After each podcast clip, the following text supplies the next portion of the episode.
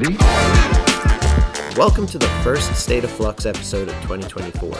We're starting the year off with a dose of inspiration courtesy of my friend Lueda Alia. She was kind enough to share her incredible story from immigrating to Canada at a young age and finding her community on music forums to running one of the biggest music sites in the world and starting her own agency. That whole time, she was also studying and working in mental health, so you know she's a hard worker. You know, we love those around here. One of my favorite parts of the interview is seeing where those two things meet in her journey and her incredible insight on the importance of finding your why as an artist. It's a great episode, so let's jump right in. Are you ready? Well, I think we already are doing just- this. yeah, I know, I know. But this was in 2021, right? And how much has happened since in the past two and a half years? How many projects do we have underway now? How many moving parts? It's a lot to be excited for. Before we get into what we're doing now, you've got a really amazing story and just the role that music played in it. It's inspirational. So I think maybe a good place to start is just how music came into your life when you moved to Canada and how you got involved with Absolute Punk. so I don't know if you know this about me. A lot of people don't. I mean, this was part of the big my wounding, so to speak, right? But I was a classically trained pianist in Albania for many, many years. So I played piano since a young age. And I mean, I was young, but I would get invited to TV shows in Albania to play. We didn't have that mm-hmm. many channels in Albania at the time. So this was a very big deal, right? And then stuff happened in Albania. I mean, anyone that wants to know about Albania can go look stuff up. But it was a very dark period when I was young. And I ended up coming to Canada. And, you know, it's difficult. It's absolutely difficult. I have no friends, can barely speak English, I have the thickest accent you can imagine, you know, just probably not in my best shape. And I didn't have a piano. I didn't have much of anything, right? Like that stuff was very, very expensive at the time. So I latched onto music. and I remember one of the first CDs I had, one of the only CDs I had, was the Eminem Show. So your friend over here learned English with the Eminem Show. But yeah, so music was honestly all I had. I remember I would be afraid to go to school. I didn't have friends, you know. I I was dealing with a lot and I would come home or I would stay home sometimes. I did not have a good relationship with school in Canada. But that's another story, maybe for another podcast. But long story short, I was longing for friendship, you know. We didn't have cell phones at the time, so I couldn't be in touch with my friends in Albania. It it was not like it is today where everybody's within reach, right? So listening to music again because I couldn't play music, it became an even bigger part of my life. And then I found these forums, and somehow I started to really get into technology. I think I've always been since I was little. So I started going on these music forums like Absolute Punk in 2002. This was a way early. Okay, the only sites that were available were like mp3.com. That's where you listen to music. Okay. Because I remember going on Absolute Punk, and I also, and this is important for later, I got into torrents so hard. And you know why? Because I just couldn't afford to buy CDs. I got into these niche communities, especially indie communities. And all these communities were set up by like the biggest nerds who could set up a whole system, right? A server, a system built, the tracker, and everything. And I remember specifically, it was 2003. I went on Indie Torrents. Shout out Indie Torrents. It's still alive.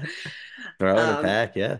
Yeah, and I was, how old was I in 2003? I'm really giving away my age here, but I was 16, something like that. And I remember telling these guys on the forums that I was a girl, and there were no girls on such forums at that time. You know, it's just, the Yeah. internet was very new. Communities that was not not a thing. And I remember them asking me pictures or get the fuck out basically you know it's like we don't believe Yeah. you girls don't come to these spaces and i remember Yeah. taking a picture of my shitty webcam you know we used to have those webcams that you put on top of your monitor Yeah. Not even the one that's, That's- part of the computer. Yeah. Oh my God. Yeah, I remember taking that picture, being like, with just like my name. Hi, I'm Morningstar. oh my God, you can imagine. It was just one of those boys, there's a girl here. Yeah. Oh man, I could relate to that so much. When I started going to just local punk and hardcore shows, there were never girls. It'd be like 10 guys in a VFW hall. Once a few girls started coming to shows, didn't matter who the girl was, like every guy was just like super excited that there were girls there. And like there'd be like a handful of girls, and every guy would be like, Oh, I have a crush on her. Oh, I have a crush on her. Like everybody would have a crush on every girl there because it was just like, well, there's only four or five girls that are into what we really love. So we must be soulmates. Oh my God, that's exactly it. So, as you can imagine, I became a little bit of a thing on these forums, but not even in a creepy way. These were honestly, I was very young. These guys were in their mid 20s, early 30s. Let's just say that they took me under their wing. They showed me the ins and outs of technology, of files, you know, bit rates and MP3s and how sound works you know, how to set things up. And more importantly, they taught me about music and how important independent music was.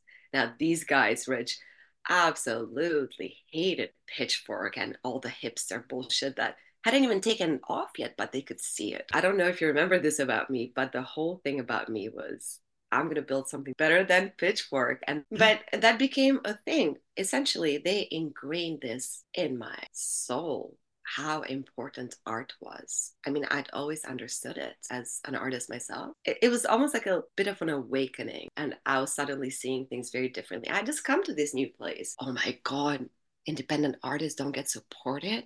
Oh my God, there's an entire industry that's crushing real musicians. Oh my God, Yeah. my entire mind was like blown. Fast mm. forward, you've seen me interact with people and such. I love people. I'm a people's person. Something similar happened in Absolute Punk where I was always the nice person on the forums. I was I never had any attitude, you know.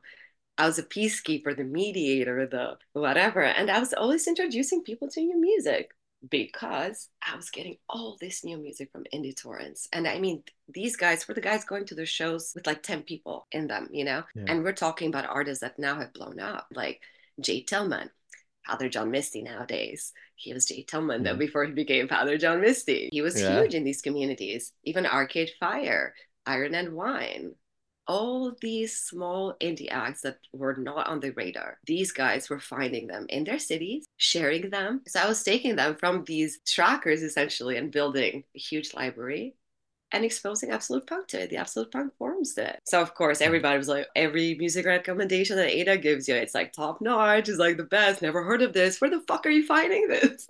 and I don't know. This is for the dinosaurs, but there was also Oink that became What.CD the biggest tracker, right? I was on Oink since Mhm. the very beginning. I think I was user 1100 or something. Oink had Wow. hundreds of thousands of users. This was a big foundation. So yeah, I got an absolute punk. I'll tell you something, Rich. I didn't have friends here where I lived in Canada. But I made all these friends my age on the forums. And they gave me the primary fuel for North American culture. You know, I started to understand slang. I started to understand jokes. I started to understand culture, people, their personalities.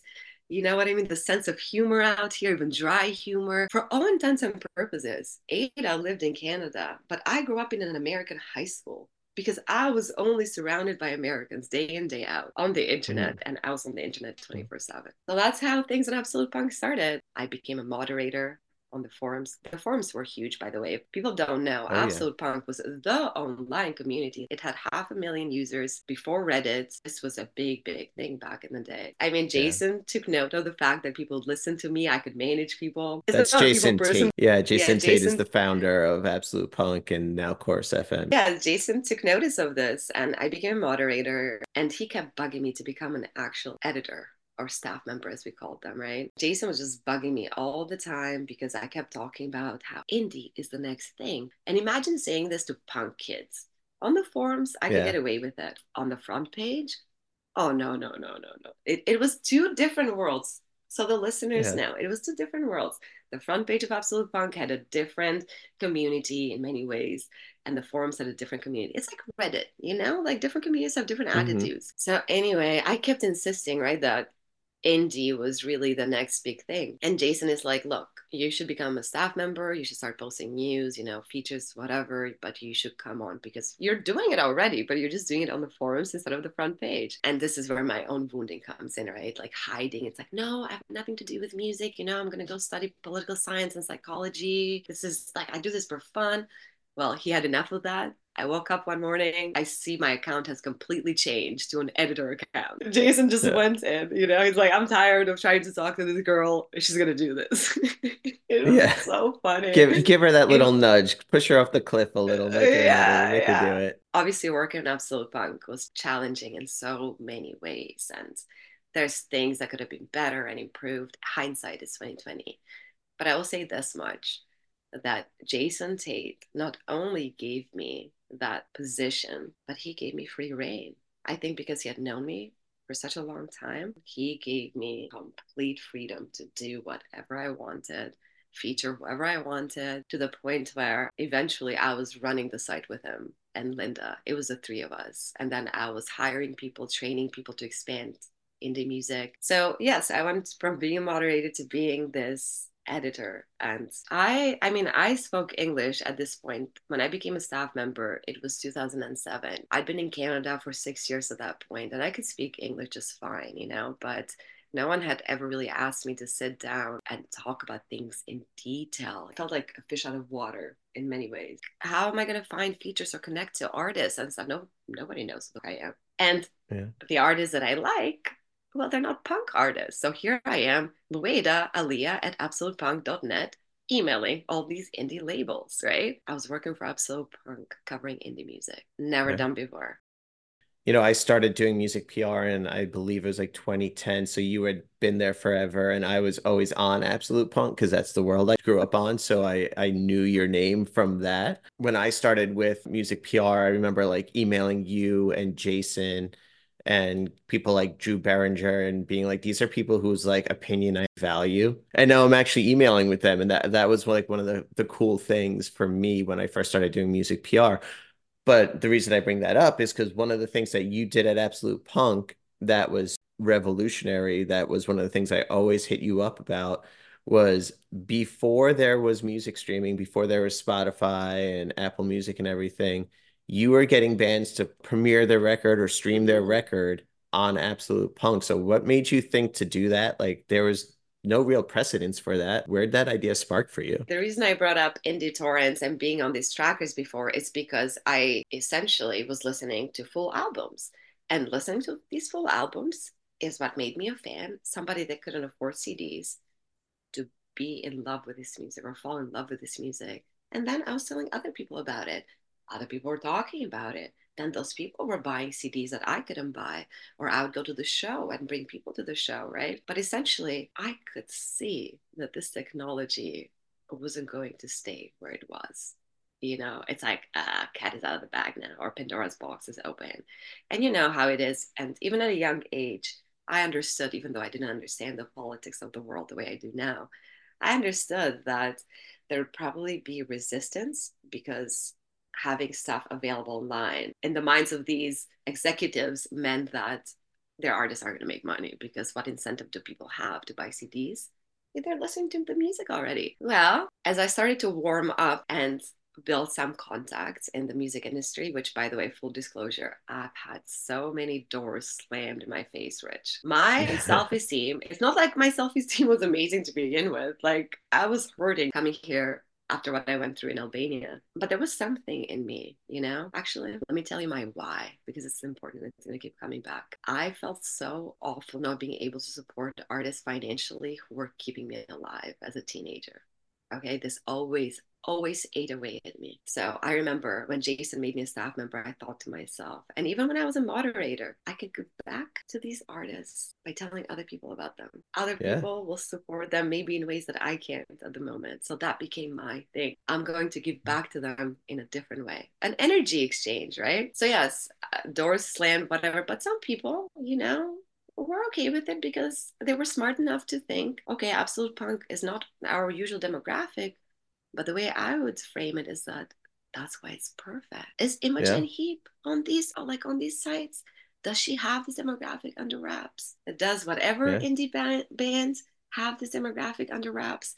And I knew there were no fans in the world like seeing kids. They could take any artist and blow them up because they were passionate, they were longing, and they were thirsty, you know, for emotion, Yeah. feeling, and something real. Just, you know, those were the scene Yeah. kids. So I started convincing these not indie artists, but agencies that work with indie artists, you know, record labels. And some of them were warming up because, again, they were smart. And then I started thinking, okay, Lueda, you really hate writing, especially album reviews. To this day, I've not written a single album review in my life. Somehow I got away with it. But I said to myself, okay, how else can I get people to become familiar with the music? And no shades, album reviewers and all that. But I was of the belief that it's, music. Instead of reading about it, people should be listening to it and making up their minds, yeah. right? So, of course, as the relationships with artists and some of these agencies and record labels got better, I started to talk to them about this. And at first, it started with like a song premiere. And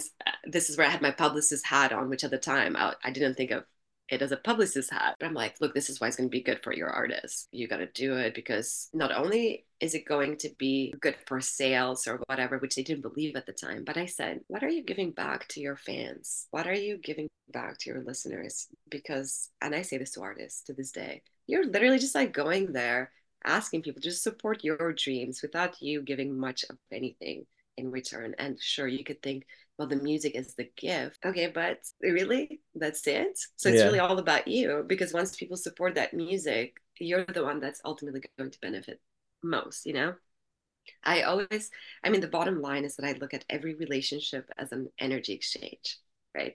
Even though at the time I wouldn't have put it in those terms, it just seemed like there was an imbalance, you know, between like what fans were getting and how record labels, the back in the day, it was more notorious than it is now. I, it's notorious now for different reasons, I feel like. So, long story short, let's just say your friend over here went around a lot of people. And I will say that artists have always been my golden ticket because even when these record labels or agencies wouldn't budge, you know, because they're like, no, because if we stream it, we're not to make money. This time we make money. You know, we can, CD sales are already going down. Fuck MP3s, Napster's awful. Like it's been it's been the death of the music you know? It's like oh my god Yeah. these people were just like not budging. But you know what? Numbers speak louder than anything else. And rich it got to the point where every artist that was being featured was blowing. In fact Oh, our yeah. friend rob would tell me yeah i would keep tabs on absolute punk and see what bands ada was covering because i would sign them i had so many record Yeah. labels who were watching me mm. at all times any artist that I would feature, especially through a stream, I just build a reputation for that. And that's Rob Abelo, right? Yes, Rob Abelo. Yeah. Like, I mean, Yeah. Typhoon, his baby Typhoon, too. That was one of the bands. You could ask Typhoon. I put them on the map on Absolute Punk, blew them up. The Absolute Punk community just latched onto them so hard. And the way they did with any of these incredible indie artists. But my point is, the indie artists that were getting covered on Absolute Punk, unlike other indie artists getting covered on all the indie publications, they had a whole new audience. So of course they were blowing up in a way that other indie bands were not blowing up. So yes, music streaming was an effort to bring fans closer to musicians. And it was a lot of hard work but then eventually it got to the point where people were begging me to feature their albums. It blew up. I'm honestly very, very proud. Obviously, there's a lot of issues with streaming. I don't think we've figured out how to make it beneficial for artists at this point. But when the technology is there, you got to move with it. And that's what I emphasize in the music industry that these private torrent trackers, they're the ones blowing up indie artists. They're the ones putting Arcade Fire on the map in 2004. They literally were it. That was mm-hmm. a community supporting Arcade Fire funeral in 2004. And when it blew up, Yeah. they understood the power of this new technology. People being able to stream meant that they actually went and supported the artist. Yeah. So, as they say, the And- rest is history. But yes, it was a long, long process, that's for sure. And then from there, after Absolute Punk, your career kind of diverged a little bit where you were doing two separate things at that point. You were working with me at 24 West, but before you did that, you were with Noisy Ghost PR, and there was a label that you were with as well, right? Great Face Records. Noisy Ghost Great was Face Records, of. Yeah. So Yeah. Graveface was just another record label that I supported a lot. Actually, can I just throw this in there because it's my claim to fame and this stuff should be documented. Some genres that were not covered barely, hardly ever covered in North America was instrumental rock or post rock, as, as it's known now, and classical music, instrumental music. That's huge now, right? Like neoclassical yeah. and all that. I mm-hmm. helped establish those genres in North America. Do you think you were drawn to that sort of a genre because a lot of the times there's a heavy piano usage and that was something that you know was so personal to you because you grew up as a pianist and I don't know if at this point yeah. you had picked it back up, but you said when you moved to Canada, that was kind of taken from you. Uh, not a hundred percent, but a thousand percent. I think my soul vibrates, you know, piano music, like that's just how it is. Yeah. And I mean, it's funny, right? I just posted the new reel for today, and if you pay attention, I always use piano music in the background. The hope, the dream is that one day I'll be the one actually playing that music as I'm doing this voiceovers, you know, instead of using other people's songs. That's awesome. Uh, but yeah. yes, that's 100% it. I had such a love for classical music. Again, the absolute punk forums were on fire with this music. Instrumental yeah. rock and classical, which they didn't expect. But I'm telling you, like yeah. Ólafur Arnalds, like the artist whose music I used today, he was not on the map in North America. Nils Frahm, all none of these guys. A winged victory for the sullen i premiered their albums their songs. It, it was a thing. And i'm just going to throw this out there. It's funny though because eventually as i was working with this artist to help them get established here life would have it that i would circle back into their lives but in a different role. And yeah. so it was because even ólafur arnalds as I was promoting one of these records for Now I Am Winter, my friend, an artist that I now work with, Arnor, was on that album. You know so our worlds had already collided that way and it's yeah. it's happened like that with so many artists where i maybe covered them as an editor or somehow we end up working together yeah i think that's this this industry in general because it's so much about collaboration that whether it's working with an artist or like we were talking about earlier like you and i working together in a creative capacity and in a production capacity now on more film stuff it's like if you really vibe with somebody you could not work with them for years and then somehow you always kind of get drawn back into each other's orbit and you end up doing something else down the line it's just you know the people that you like to create with and then you find ways to bring them back into your workflow and collaborate with them down the line. No, exactly. And honestly, as much as I want to take credit for that happening, I feel like that's just our souls doing it. I was definitely not expecting to start working with Rich Nardo again in 2021 when he reached out. Not because I was opposed to it, but just I just didn't expect it. You know, it, it was not yeah. on my bingo card, as they like to say, for 2021. Yeah.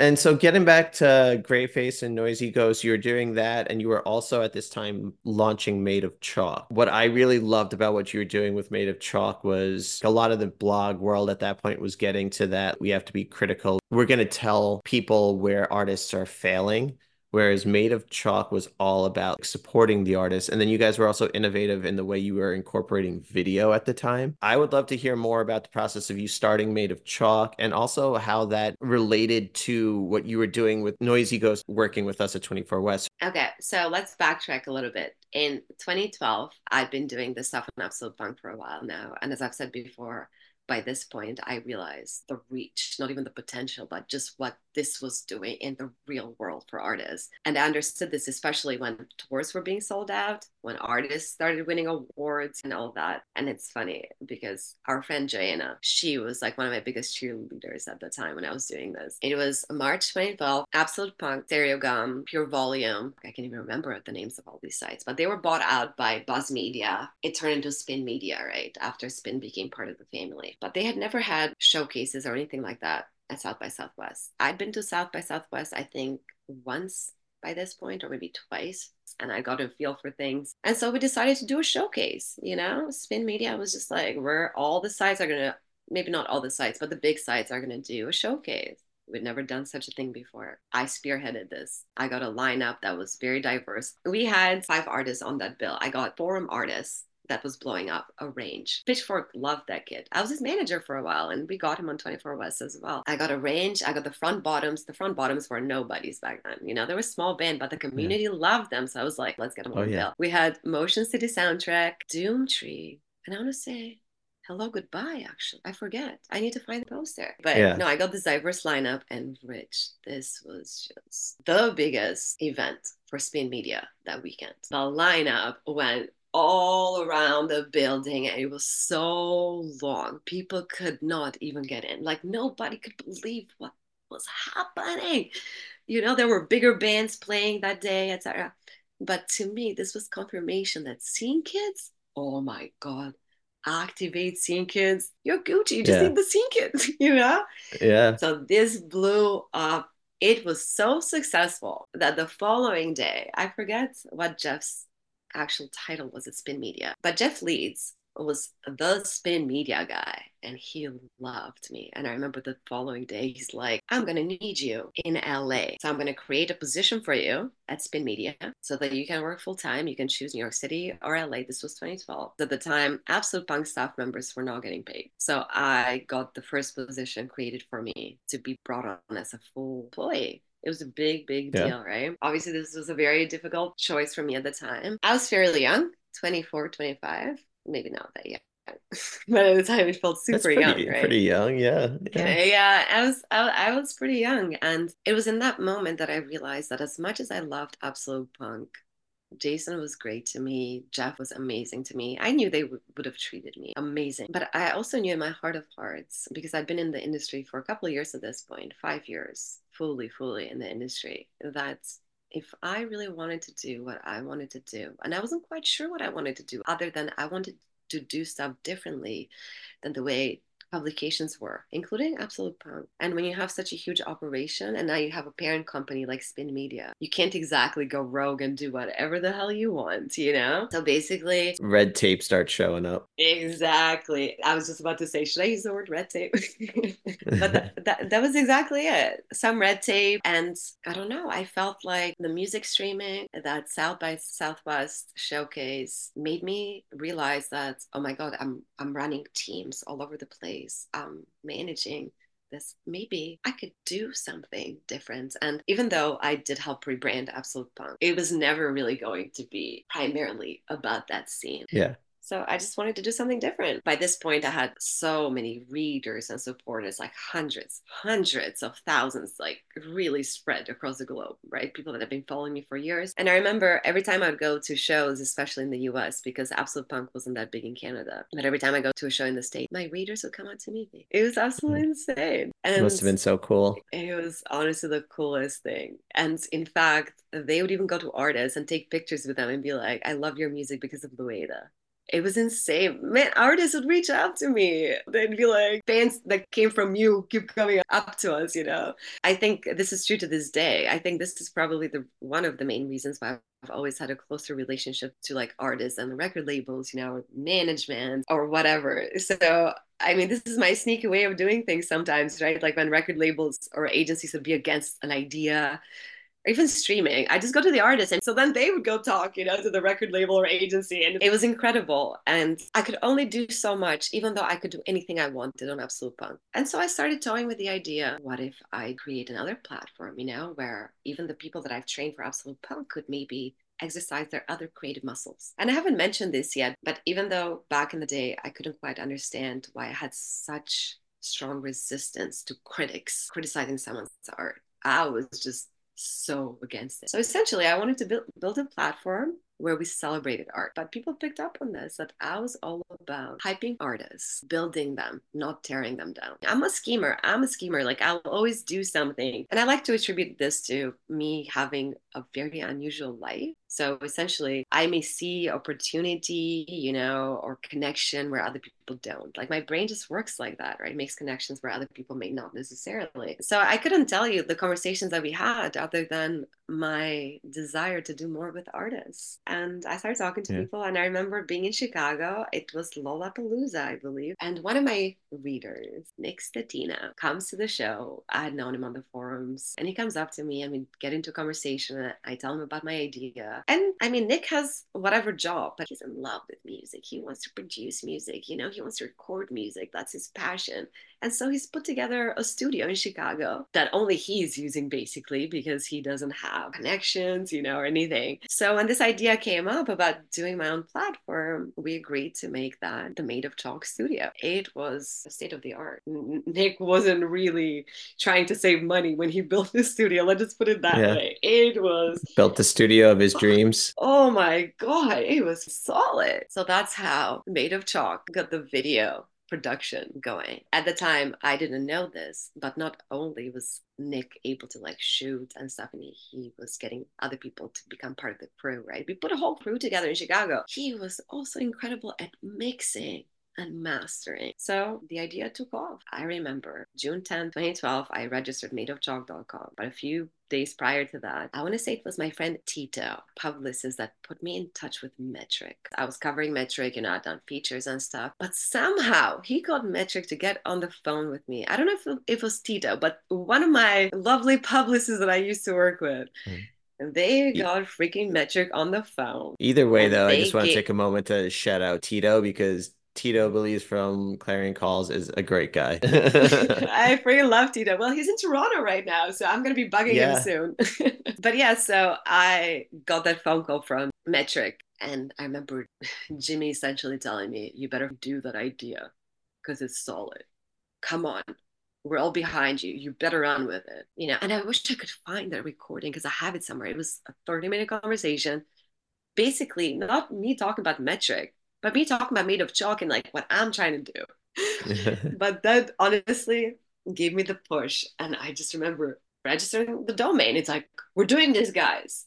you had websites like WordPress, but they didn't have the plugins they have now. You didn't have Squarespace, you know, you didn't have these platforms where you could build your own site on top of it very easily. There was no such thing. So here's your friend working in mental health. I'm in school full time. By this point, as I'm starting Made of Chalk, I've already teamed up with Ryan Graveface. Ryan Graveface, very dear friend of mine. I loved Graveface Records, and he got in touch with me because he noticed, oh wait a second, because Lueda Alia always covering my shit. So he reached yeah. out. Like we we became friends, and then we're talking about how publicity could use a lot of improvement. Blah blah blah. No need to get into it. I was like, look, I've never done publicity. you know, but I've worked in the music industry for some time and I work with publicists all the time. So how hard can it really be? So we just we just started it. I put my first press release together and he's like, You're a pro, we're doing this. So we did it. Nice. and that was it. So me and Ryan just running Noisy Ghost, you know, and I brought on Michelle on Noisy Ghost. She was at another PR agency and she wasn't very happy either. And we were friends, right? And you know how it is. You always want to work with friends. I mean, that's why I joined 24 West because I wanted to work with people that I was closer to. But now I brought her on and it just took off. Like the three of us started running Noisy Ghost. We were getting clients. I got my friend Karina to my friend Karina and I actually came up with the uh, the brand, like the design, the everything. The logo to this day, Noisy Ghost, is from my designer Karina, the one that's made made of chalk, smoke and mirrors. So we yeah. built a whole agency and it's still running. And Michelle is actually the one running it by herself. She's president of Noisy Ghost. But yeah, so while I was doing Made of Chalk, and Noisy Ghost, I was also in school full time and I was also working full time. Okay. Yeah. So a lot of things were happening and people will often get confused because they're like, okay, I can't really make sense of you. What do you do exactly? Or what have you done? You know, like to remember. I mean, it's easy to remember when you think that none of us were really making much money in music right? So I had to have a real career, as our, our parents would call it in the day, right? My real career was in mental health. I was working mental health. And I'll put this mm. out there. When I was working mental health here in London, Ontario at the time, almost every lunch, not even just lunch, but throughout the day, I would go in the bathroom and cry because of what I was being exposed to, you know, people's lives, their mental health challenges and also just to be fully honest here how inadequate the system was to help these people and here i was yeah. i was just pushing my button i had great intentions like everybody there but ultimately I was just pushing a button. And Yeah. I'm not a person that just happy to press a button. I think it's Yeah. just in my DNA to be mm. that trailblazer, do things differently, or no, no, I'm not going to do this because I'm supposed to do it. Does it make sense for me to do this? And as I was crying, I was working on Made of Chalk with my team. Karina was in Armenia at the time, even though she's from Switzerland, had developers, and I was paying so much money and I couldn't afford it. And this is when my friends came through. Other staff members from Absolute Punk, like Adam Pfleider, Thomas Nassiff, like they gave me money, they gave me support to build that thing, man. I could cry. and It's like, how deep do I want to get into this? But I was going through such a hard time in 2012, and this was my lifeline. And I knew I didn't want to work in mental health anymore right? But it's like, how can you work in music? You don't make money. Like, how? You know? Yeah. But they helped me get Oh. the thing off the ground. Something I just want to call out here that I find super interesting. So this is 2012. You said you basically started this journey for the most part in 2002. You came to a new country, you were having problems getting acclimated. It was a really difficult time in your life and music was your savior, but it was listening to music. And now you're Mm, 10 years into your journey here and music is still saving you helping your mental health it's just in a completely different side of the coin here it's not just listening i'm sure it's still doing the same thing it was in 2002 in terms of Mhm, listening but now you're talking about you're on this journey of figuring out what you want to do with your life and you're still coming back to music and made of chalk is giving you that outlet to feel better about well maybe there is a light at the end of this tunnel Absolutely. Absolutely. And what had happened on Absolute Punk did give me that inspiration because I had seen firsthand how these artists' lives were changing, right? So then I started to understand that, okay, maybe editorials need to be different. Streaming helps. Maybe PR needs to be different. Okay, maybe there needs to be sort of different media or promo material for artists that they don't have yet. Maybe that's what's missing from like fans latching onto them, right? But it was absolutely my lifeline. And beyond like my friends supporting i mean my staff if you will or people who are helping me build it. You know how it is because you've been a publicist. You don't give access to a journalist unless they're going to do something with that access. Like do you have a Yeah. site? Who are you writing for? What are you doing? Are you covering my artists? Well guess what? Made of chalk was not even launched yet. And we started getting access to bands and venues in 2012 summer 2012 we started shooting videos seven months eight months before it launched. And you know why? Because like, I'd reach out to my friends like you, you know, like Joe, and be like, I'm doing this thing now. And this is my why. And I know I don't have a site yet, but it's coming. And in the meantime, I want to create content so that when we launch, you know, we have a lot of content to launch it with. Doors just blew open. Unheard of. Not only were we getting access to these venues, we teamed up with every venue in Chicago. There's no venue in Chicago that doesn't know the name Made of Chalk. You know, maybe I should move to Chicago actually. You know, I've thought about it. Yeah. Not only were they giving us access, they were giving us a direct feed into their sound, right? Like my camera crew was plugging directly into like the sound, but they were Yeah. even driving 40 to an hour to go to the studio and then back to the city to do these video session for people Of to course. do that solid with their artists. So I could Yeah. sit here and be like, okay, yeah, it was a mastermind behind Made of Chalk, etc., etc. But it takes a village, and that's what Made of Chalk always was, a village. Yeah. You know, yeah it was. It just took off. You said there's like no real money in music journalism. Everybody was doing it for straight passion, but you were one of the first sites I remember that actually went out and partnered with brands and other bigger media outlets. Was that always part of the plan, or did you at some point decide, okay, like I need to reach out to NBC and MTV? I didn't Wow. go to them. They came to me because it's that when Made of Chalk was doing these videos, videos weren't everywhere the way they are now, especially music videos. This was 2012, guys. That's a lifetime ago. In Yeah. 2012, these videos, especially the way that Made of Chalk was shooting them, basically Nick's entire thing was I want people to feel as though they're here. They were shot very differently. There were HD videos and the mixing. Rich, we would have artists coming back to us and saying they love the mix better than their album mix. And in Wow. fact, if you go on YouTube right now, if you look at the comments for our videos, people are saying the same thing. It was a whole other thing. And by the way, Nick has his own studio now. The Made of Chalk studio has turned into his own invigorating studio. He's been working with artists. He does he does this full time now. This was his dream, you That's know. awesome. It's incredible. But so this was different. No one was doing this. I was in love with what we were doing. Then NBC comes knocking. We want this video.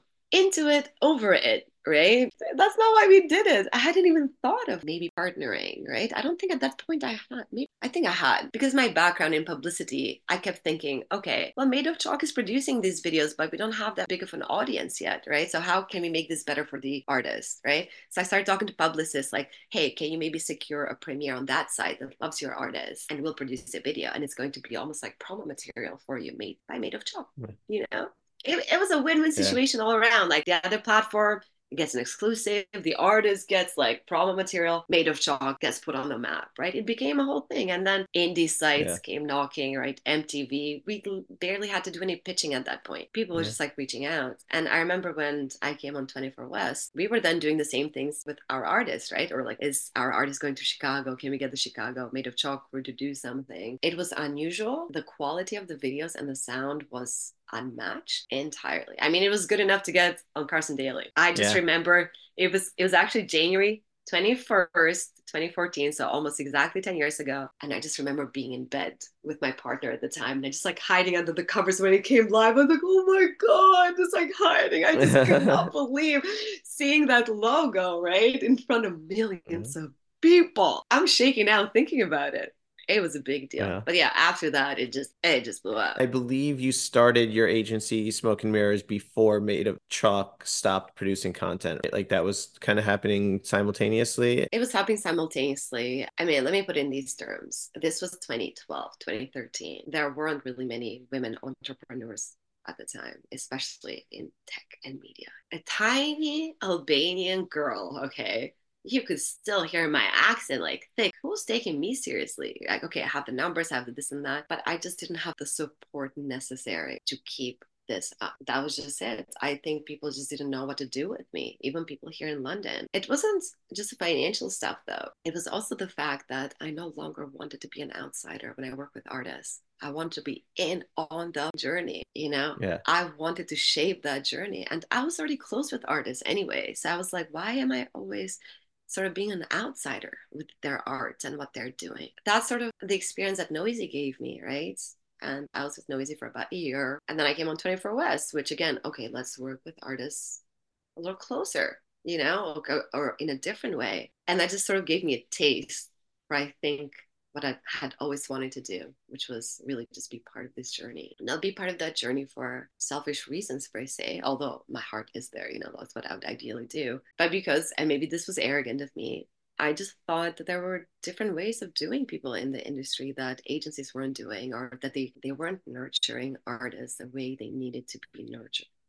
You know, and I remember Yeah. you and I used to talk about this too at 24 West. And unfortunately, because I mean, the way the industry runs and what people were coming to us for, it wasn't really viable. But I remember you and I would talk about it often. And you, especially, would say, well, once we get in a very comfortable place, then maybe you can start doing this other stuff with artists because you could see at the time too that I like to do more than just okay, let me pitch, let me. I, that was never my thing, Yeah. you know.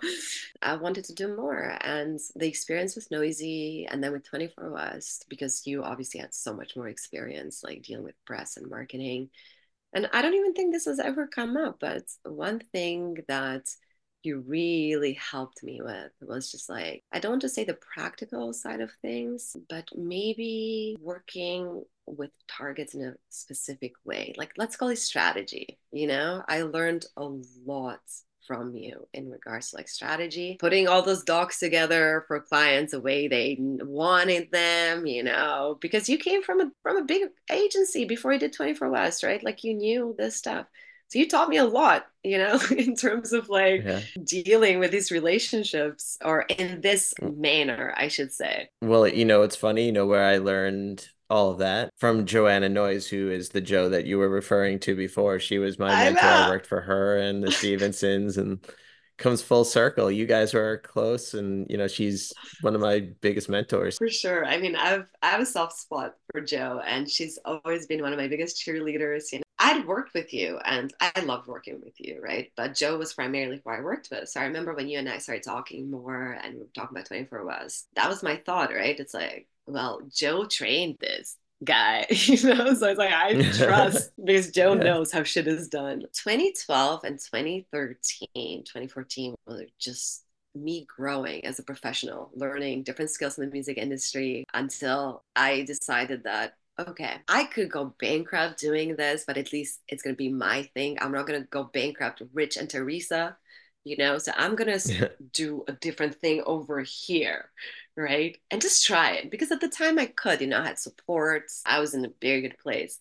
So I started Smoke and Mirrors to do things differently or some of the stuff that you and I talked about for me to do with artists. So that was a whole other thing. What were those like really core tenets that you were trying to build the agency on? To go back to the whole streaming thing, my thing has always been is this a mutual exchange happening between the artist and the fan here? Is the artist really connecting with their fans? I understood two things that when artists were in a better place, their art was different and that art being different also really affected their sales.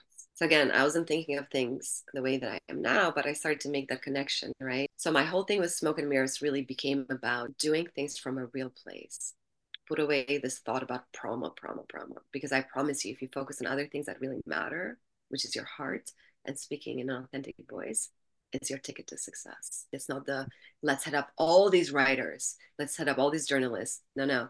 It's more about what are you trying to say to people and what is your why? I was approaching artists in a completely different way. No, we're not going to do a campaign where we blast every publication out there. That's not how it works. Throw shit on a wall and see what sticks. No. My approach has honestly been described as, you know, old school like Motown and record labels like that, where they would take in an artist, figure them out, really understand the artist fully, understand their voice, and help direct them a little bit not just like let me set up your marketing plan because that's what you hired me for. Let me do your publicity. It was more like no no let me get to know you. Who are you? And what are you trying to yeah. say? And let's build a brand around that. This is really important the why. I gave people my why like i did with made of chalk. I'm doing this because artists aren't getting what they deserve and neither is the audience. Everybody was like i'm into that. I believe in that I'm with you. That's something that you still carry with you today. I remember one of the first conversations we had about Bo, which is the short one of the short films that we're working on together. The first thing you asked is like, what's your why? Why are you writing this? Absolutely. Uh, if I ask them what their why is, they may give me a spiel. And I will look them straight in the eye and be like, okay, but what's your real why? And you can be really honest with me. And then the truth comes. And it's like, well, we need the honest why here you know, if we're building something yeah. real together. Yeah. But it's very important. And I will say this I mean, I say this all the time, but people support people. That's why people need to know your why. People don't support products, people don't support objects, people support people. Give them your why, and then whatever you do, they'll be behind you. And I think my trajectory is proof of that. What is Lueda's why? Lueda's why is art which is to say creativity, plays such a fundamental role for humanity and our evolution. So that's my why. That's why I do what I do. Because as someone that studied politics here and all that, I realized that change can't happen on a macro level. It has to happen on a micro level. It's the individual yeah. that changes the world. The world is a mosaic of individuals. The role was sort of put together for me with my background in mental health, you know, and arts. Wow, this is my why to help other people understand their why and why it's important to know that why, you know, the energy that you're putting forth, the energy that you're bringing to people is fundamentally even more important than the product that you're putting in front of them. And that was actually going to be another question of mine is you've got such a unique educational background between poli sci and the sociology and you know, all the mental health studies that a lot of what you bring to a campaign or a project feels like it's very influenced by that. But I also think from knowing you and being friends, like you're a very spiritual person, you're very empathetic. Do you think it's more just that's naturally who you are? Or do you think when you're coming onto these campaigns and bringing all this great energy, do you think that tied back your education? Or is it more just you? It's who you are, what you bring anyway? I'm, I think education definitely has something to do with it because I like to learn a lot. That's probably my biggest passion. It's not even music, it's learning. I have over 4,000 books in this house. I love to learn. I love to read. I always have. So I'd say that comes naturally to me. But education has been important in that it's provided a vocabulary for the things that I know intuitively. So when I have a vocabulary, I'm able to work with people better. But it's absolutely made a huge difference. And you know, this is a co creator that it bleeds into everything that I do from the way I'll develop a character to the way I'll discuss putting something in front of people, right? I will think from so many angles as to how this looks, how is this going to be perceived, you know, how's this going to feel? You are very patient when Lueda starts talking your ear off about consciousness and spirituality and psychology, you know, and how this is related to the idea and the project. And honestly, mm-hmm. sometimes I feel so bad for you and other people I work with, but I love you so much for humoring me, you know, and like for being like, okay, I'm following, I'm trying to follow, I'm trying to follow.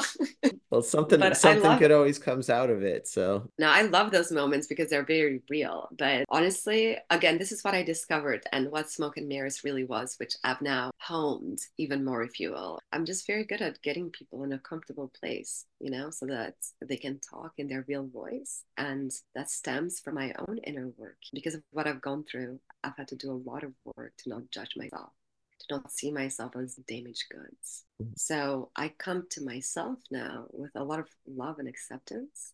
People feel that because that's how I feel about other people too.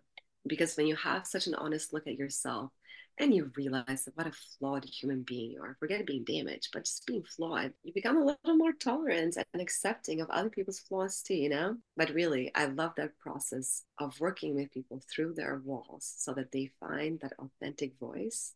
And let me sort of bring it full circle here. I do have this perspective that we are really just vessels meant to channel higher truths.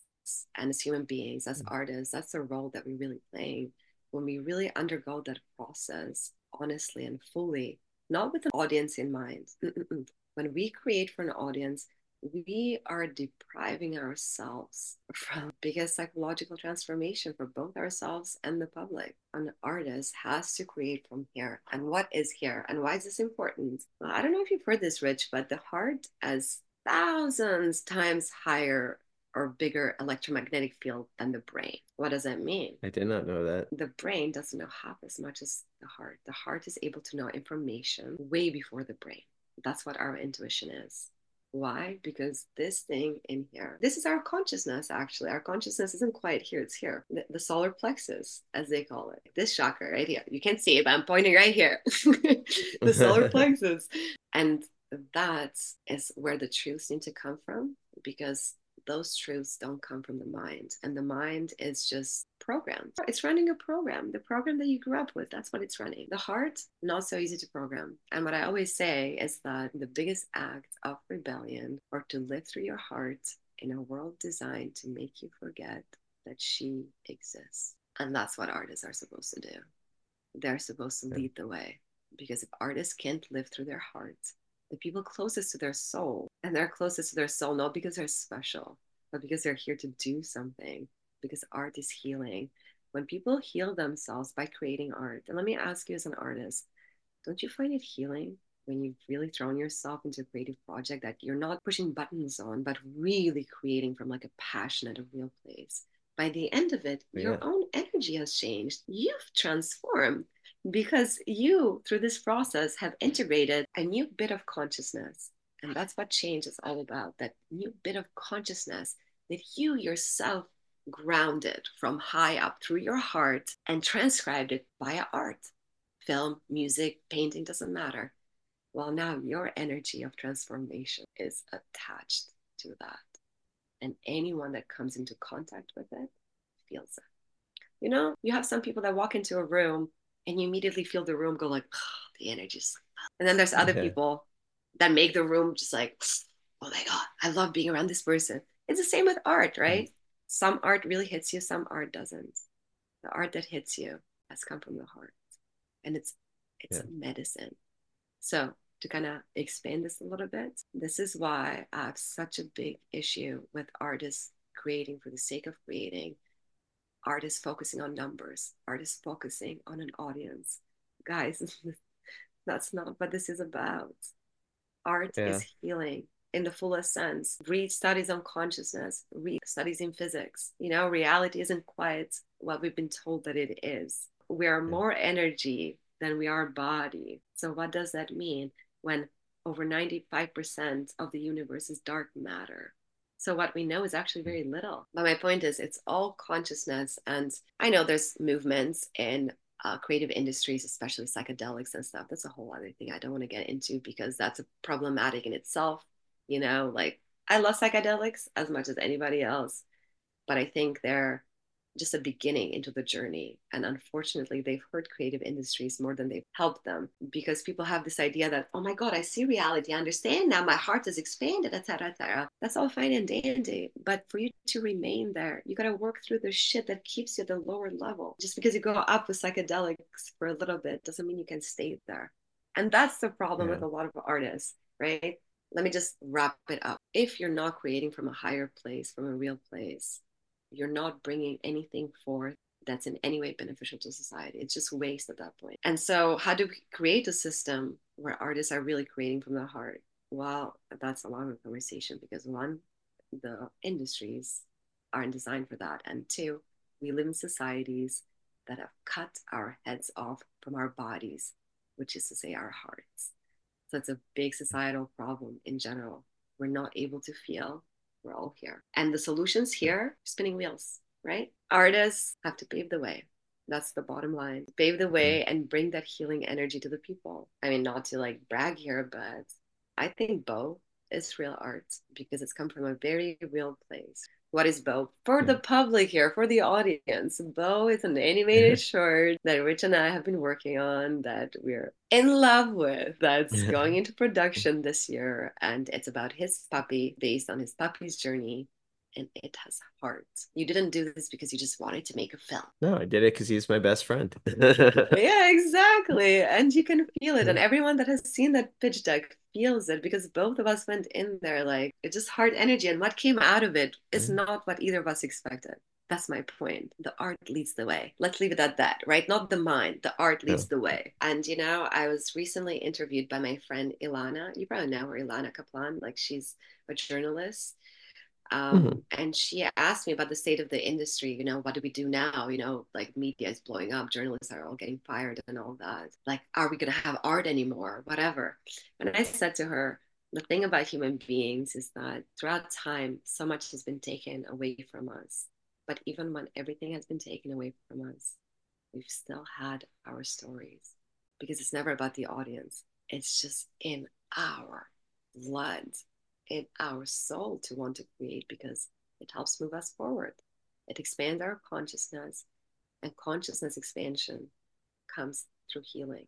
That's why creating it is so damn important. I feel like we're on the verge of this becoming the accepted truth, you know, that creativity and consciousness are deeply linked. And that brings me to the last thing that I wanted to get into with you. You've had a very fluid career path. You've chased inspiration and now you're moving more into film. You're still doing your consultancies, but you're moving into film as well. So, what was behind that transition and let people know what you're doing now? Like I said, you sort of took my hand and blew the door wide open. So, yes, right now, film is my focus. Uh, there's some animated shorts that you and I are working on together. There's some other ones that I'm in the moment developing. And of course, there's Era, you know, the story based on my mm-hmm. own life, animated, which will see the light of day eventually. You know, your own personal project yeah. is always the hardest. Look, but uh, in film at the moment, uh, producer, screenwriter, I'm the type of person that because I've been all over the place and because I think my approach to creativity and maybe just the way my heart works, not my mind, you can drop me in on any project. I'll probably figure out a way to make myself useful in there or add something that was not there before, right? And I feel that's mm-hmm. sort of the best way to describe what I do. It's just, I sincerely believe that truly creative people, and that is to say, people with their hearts open, are almost like jack of all trades. Like you're not creative only in one way. If you're truly a creative person, you'll be yeah. creative in any context. Yeah. So, yes, right now,